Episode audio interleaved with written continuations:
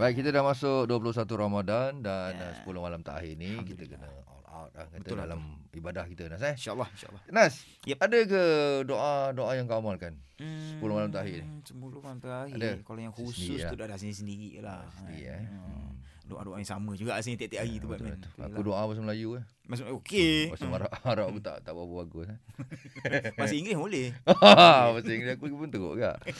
Okey Nas, kita nak tahu ada ke doa khusus yang boleh kita amalkan Yep. 10 malam terakhir bulan Ramadan bersama penyanyi lagu ini.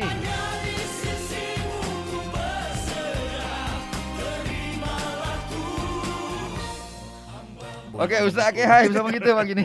Baik Ustaz, Okey, ada ke ada ke doa khusus yang boleh kita amalkan Ustaz? Memang bersandarkan daripada hadis yang sahih apabila Sayyidatuna Aisyah radhiyallahu anha menyatakan bertanya pada satu ketika berjumpa dengan Nabi sendiri.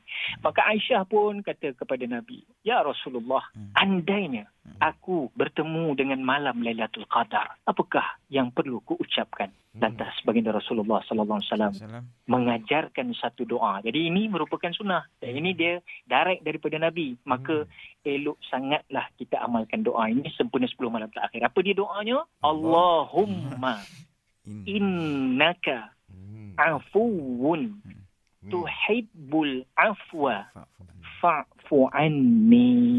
Ah, simple aja. Hmm. Kalau bagi banyak maknanya tukar ani jadi ana lah. Hmm. Begitu. ramai. Jadi mak itu jamak. Ah, Itu kalau ramai jamak. Jadi maksudnya Allahumma innaka afuwun.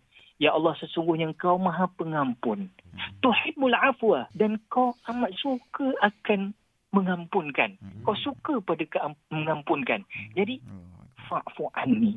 Maka berilah keampunan kepadaku ya Rab. Jadi maksudnya cantik sangat ayat ni. Ini dah terus ke klimak dia. Yes. Ah, dia terus point blank. Orang panggil depan-depan. Maknanya direct kita minta. Dan Hmm. inilah ruang dan peluang untuk kita minta. Dan kalau boleh, kalau boleh. Doa ni memang doanya pendek. Hmm. Tapi sebenarnya kita nak mengajak seluruh pendengar Zain. Marilah sama-sama mengajak hati kita berdoa. Bukan kalam sahaja.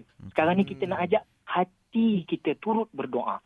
Selama hari ni mungkin kalam mulut saja berdoa. Hmm. Tak sampai ke hati. Hmm. Cuba, cuba sama-sama kita angkat hati kita terus direct menuju Allah sambil membawa doa ini. Mudah-mudahan. Amin. Udu'uni astajib lakum. Berdoalah kalian. Pasti aku perkenankan. Apa Amin. lagi yang lebih baik Anas Mawi Ya. selain daripada Allah terima Betul. Betul. akan Betul. mengampunkan dosa-dosa kita. Allah. Kerana kita semua sampun dosa, maka baliklah kepada Sang Pencipta. Allahu Akbar. Itu dia. Hari insyaAllah. Alhamdulillah. Terbaik, terbaik, terbaik Ustaz. Amin. Terima kasih Ustaz. Hmm.